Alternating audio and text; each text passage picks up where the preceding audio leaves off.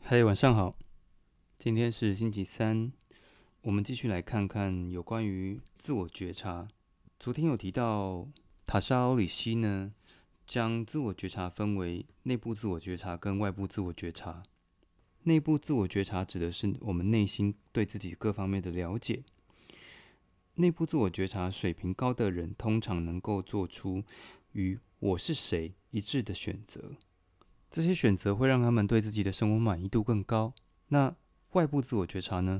外部自我觉察呢，是由外向内的认识自己、了解自己，明白他人是怎么看待你，因此增加了对自己更客观、更全面的认识。而这种能力越强的人呢，就越能够从别人的角度去看自己，所以他们就会更容易的跟别人建立起更加坚定、实在的且值得信任的关系。我们容易认为内部与外部自我觉察能力是息息相关的。能够向内了解自己的人，也能够看清他人眼中的自己的的模样。但事实上，从塔莎乌里希的研究结果来看，这两者并没有相关。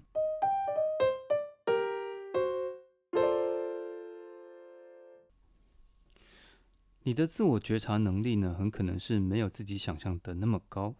他提出了三个错觉，第一个是优于平均效应。在美国一份针对八十几万名学生的调查中，有九十五 percent 以上的人呢，在评估自己与他人相处的能力时呢，都认为自己高于平均水平。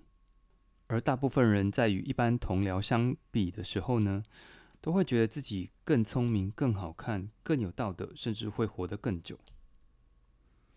但自己优于平均，往往是一种错觉。毕竟理论上，只有百分之四十九的人是处于平均上的。生活中，我们也不难发现，当被要求评价自己时呢，我们也常常用“中等偏上”这样的词汇。错觉二：达克效应，是由两位学者在一九九九年通过他们对人们阅读、驾车、下棋还有打网球等各种技能的研究中发现。在有关幽默感、语法还有逻辑的测试中得低分的人，对自己真实能力的评估更不准确。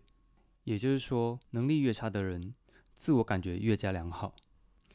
错觉三：九十五 percent 对比十五 percent。塔莎和他的团队调查了成千上万的来自世界各地的人，发现，虽然九十五 percent 的人认为自己拥有自我觉察能力，但实际上只有不到十五 percent 的人。真正的展现出自我觉察的能力。那么，为什么自我觉察这么的困难？接着，他又提出了两种我们可能会遇到的路障。塔莎将它称为自我觉察的两个盲点。第一个认识的盲点来自于大卫·唐宁教授指出，人们对自己的表现和能力的这个评估呢，并不准确，容易被一种自上而下的思维模式所限制。在一系列的研究中，他们发现，我们对于自己能力的认识呢，并不是基于实际表现或过去的经验，而是更多来自于一种没有实际依据的关于自身能力的信念。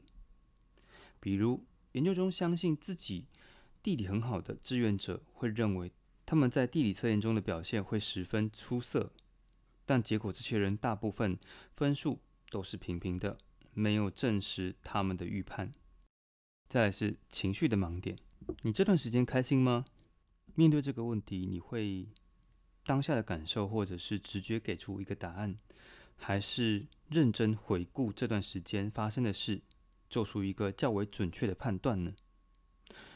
大多数的人都认为自己是后者，但事实上，塔莎举出了一位学者丹尼尔的研究表示，我们的大脑通常会选择最不费力的方式来回答问题。懒惰的大脑在人们毫不知情的情况下，悄悄地将题目换成了不费脑筋的另外一个版本。你此刻开心吗？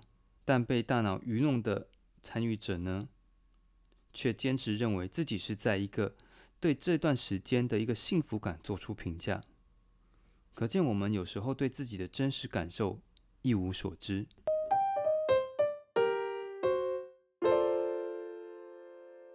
什么样的人自我觉察能力更低？第一个，不愿付出的实用主义者。自我觉察并非一种天生的能力，它需要人放慢内心的节奏、耐心和细致的观察，需要不断的练习。这就意味着需要付出一定的时间和精力，而当下的生活节奏越来越快，成功又常常被认为是幸福的前提。人们更多的追求的是效率，是用最短的时间收获更多可见的回报，所以很多人不愿意将注意力放在自我觉察上，他们觉得这样的付出呢很不值得，回报太少了。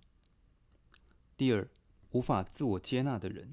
对有些人来说，觉察到真实的自我并不是一件困难的事，只是他们不愿接受真实的自己。对他们来说，可能是虚弱不堪的、黯然失色的，令他们厌恶。一个人要是不愿意接纳自己，自我觉察就会成了一个痛苦的过程。他不愿意看到真实的自己，更愿意活在对自己的无知之中，或是活在对自我的幻想之中。第三，有一定成就的自恋者。自恋者并非完全缺乏自我觉察，通常他们对自己的野心和抱负非常清楚，熟悉自己的行为模式，了解自己对获得别人关注的需求，懂得如何展示自己，赢得别人的喜欢，借此控制他人。但他们对自己缺乏同情心、共情能力，这一点往往也很少有了解。对别人表达悲悯或理解时，很可能只是为了获得别人的信任。此外，对于别人对他们的看法和评价，他们往往也只较为精确地察觉到并相信那些是正面的评价，对那些真实而负面的看法往往不屑一顾，会认为那不过是他人对自己的嫉妒。第四，情绪颗粒度低、认知简单的人，有些人的情绪颗粒度很低。无法精确分辨具体的情绪，无法对自己的情绪进行精确的描述，可能只会用开心和难过来形容。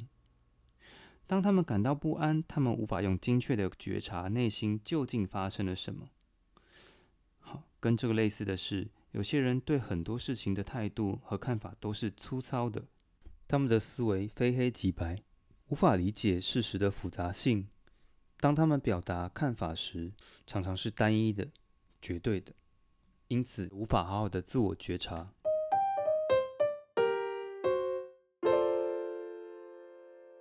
好的，以上是今天的内容。让我们再来回想一下，针对自我觉察能力可能没有我们自己想象的那么高。塔绍里希他提出了三个错觉，第一个是所谓的优于平均效应。就是有百分之九十五以上的人都认为自己在跟他人相处的能力上面呢，觉得自己高于水平。好，那这就是一个优于平均的一种错觉。再来是达克效应，达克效应是指能力越差的人，反而自我感觉越加良好。